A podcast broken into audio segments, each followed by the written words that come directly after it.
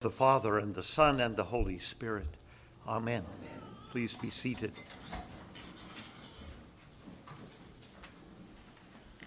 Teach us to discern your hand in all your works and your likeness in all your children. The topic today is creation, and we have three substantial texts uh, the two creation accounts at the beginning of Genesis, which is the beginning of, of the whole scripture, uh, Romans 8, of course, and this section of the Sermon on the Mount. Uh, we will just seek to skip a smooth stone over the still uh, surface of that great and deep uh, pool. But we begin at the beginning today, or almost 27 verses into Genesis. So God created man in his own image. In the image of God, he created him. Male and female, he created them. Remember that when this whole thing of creation began, right back at chapter 1, verse 1, the state of things was total chaos. There were things at the beginning of creation, but uh, they're grouped as a hendiadys, actually, which is made of two words. We'll get technical right away. Tohu, which means void and empty, and bohu, a word that means something that is formless, chaotic, and disordered. There has to be something there for any of this to hold, and Genesis presupposes a creatio ex nihilo that has already happened before the text but the text begins with a work in progress. Well, in arrested development, let's say. There's potential here, but left to its own, nothing is going to happen. And there's nothing here in this wild, trackless wilderness to lead one to expect anything to happen soon. God sets things going then in these six days. And when he makes Adam and Eve in his kingly likeness, he charges the royal couple with a mandate of prosperity and peace. Fill the earth with life, you fill that empty void, and then you order it. You domesticate it if you like, subdue it, you tame its wildness, calm it down. There is no suggestion here that God's vice regents should act like despots, plundering and despoiling God's creation for their own perceived good. That this happens soon enough and that the church to this day regularly follows the world and buying into a, such a scheme is the tragedy of a fallen world. And the reason that God Himself has to come and live and die here, redeeming in the process the disaster that self centered, self obsessed humanity has made of His world. Uh, but we get ahead of ourselves. In this, there is the promise of culture, too, but not the cities that spring up outside the garden walls when Adam and Eve are evicted and the gate is closed. No, there's the promise here of something more gracious, a life that can be lived with delicacy and grace, humans and creation in total harmony, that the ecological traces will be elegant and the carbon footprint light. Again, I say, not for long. You've got one more chapter and it all goes. But let's look as we abide here at the economic plan which, with, with which God entrusts his stewards. And God blessed them. And God said to them, Be fruitful and multiply, fill the earth. Take care of it then. Watch over it, he's saying. You are responsible, says the Lord, not just for all the species with which I have stocked the fields and forests and skies and oceans, but for all the species that those species shall produce we get the hint of biodiversity here. Every plant yielding seed that is on the face of all the earth, and every tree with seed in its fruit, you shall have them for food. And to every beast of the earth, and to every bird of the heavens, and to everything, everything that creeps on the earth, everything that has breath of life, I have given every green plant for food.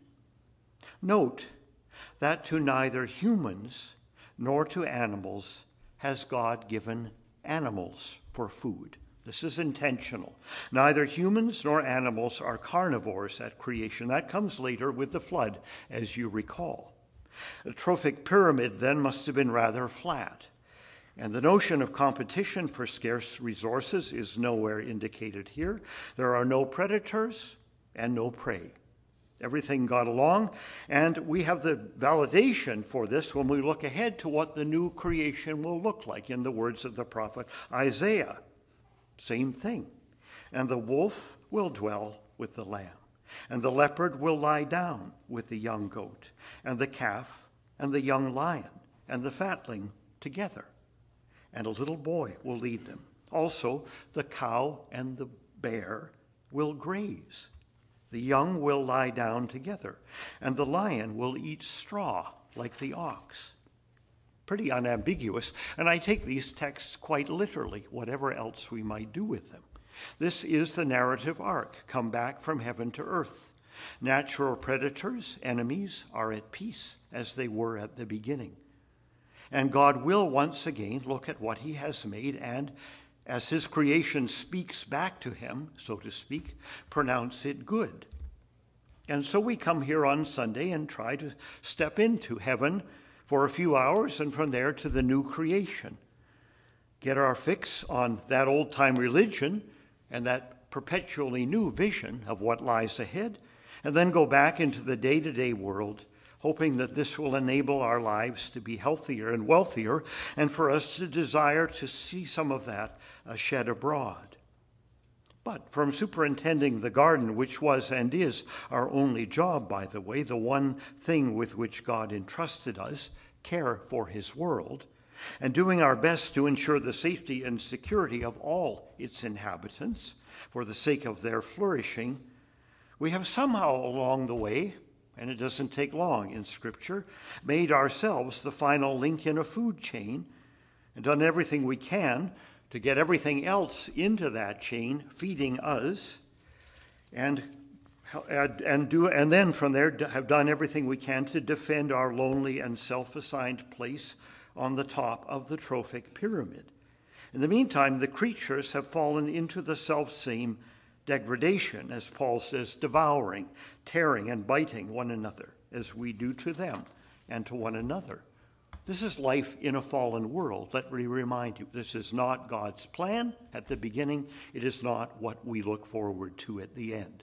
We endure it now.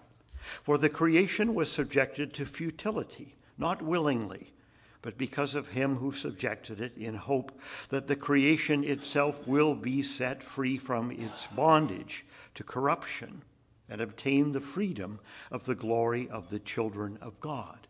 All creatures and humans living together in harmony. For we know that the whole creation has been groaning together in the pains of childbirth until now. And not only the creation, but we ourselves. The Holy Spirit also guides our prayers with groans. And Romans 8 gives us a wonderful sense of that alliance between the Holy Spirit of God and the creation which, with the Son, that Spirit also brought into being. Now, we need once and for all to recognize futility for what it is futility, and not make it the key to worldly success, as we tend to do.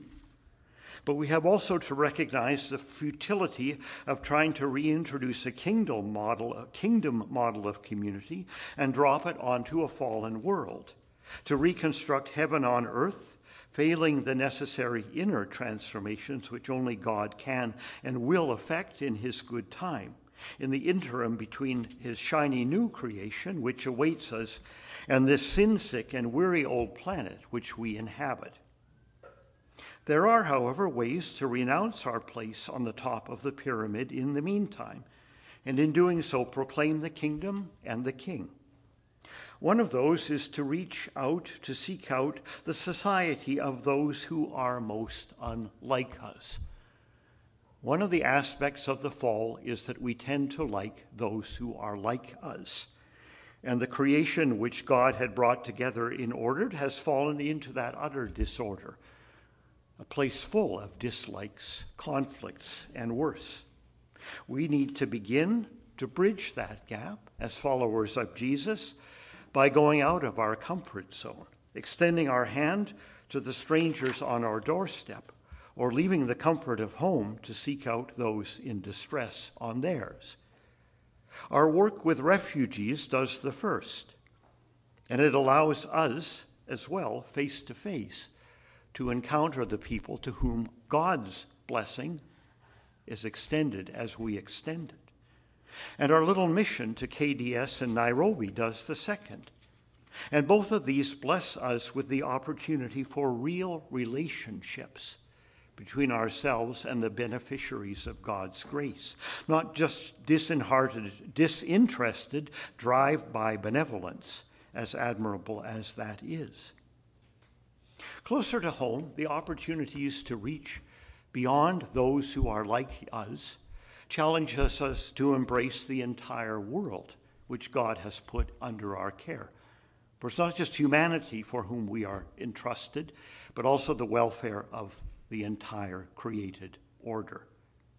As the government has signaled to us its intention to surrender its leadership in environmental stewardship, we can make advocacy here front and center of our mission activities. And we will be doing that. The answers to our questions will only be provided by doing more science, not less. This is no time to shut down the scientific investigation into the environment. And we run the risk of doing the kind of harm ourselves and to ourselves that may be beyond our power to undo if we simply allow the work to go undone. So the church assumes her responsibility.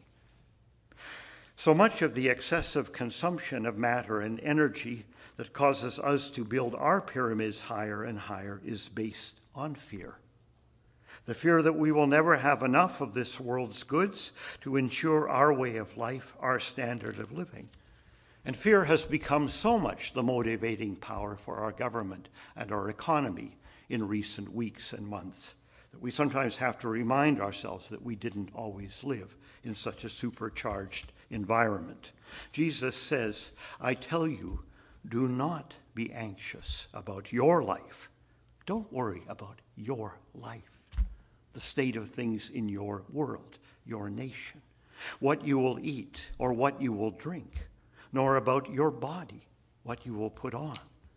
Look around you. Look at the birds of the air. They neither sow nor reap, nor gather their wealth into barns.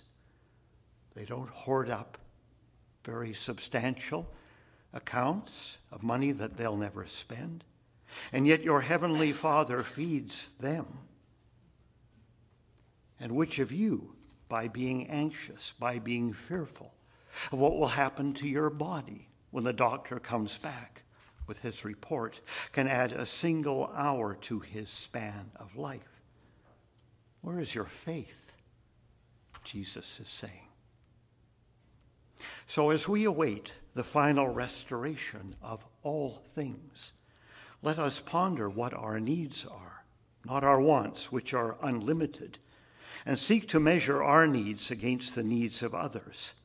Maybe we have more than we need, and maybe we can meet the needs of others by simply sharing what we have. Let us stop presuming this entitlement to all we have here, stop looking for more, and seek more ways to give it away. For the Gentiles seek after all these things. They're on this restless treadmill, trying to find more and more. And your Heavenly Father knows that you need them all. God knows what we need. We really don't have to pray for it, but it pleases Him. He knows our needs before we ask. Problem is, we don't want our needs, we want our wants. And we've gotten very accustomed to living the way we're living now. God gave us no mandate for this. But seek first the kingdom of God and his righteousness, and all these things will be added to you. What is the kingdom of God? It's the kingdom to come, but it's the kingdom right now, this world, for which we are responsible. So let us also give a thought and open our embrace to the five million species with whom we share this planet, all of whom look to us without knowing it for their survival. And as our power to affect our environment gets greater and greater, they have every right to look to us. Let us not forget that our survival depends on theirs. And let us pray that we be made worthy of the task of caring for them, the task with which God has entrusted us, and the task, the completion of which he will demand from us an account. Amen.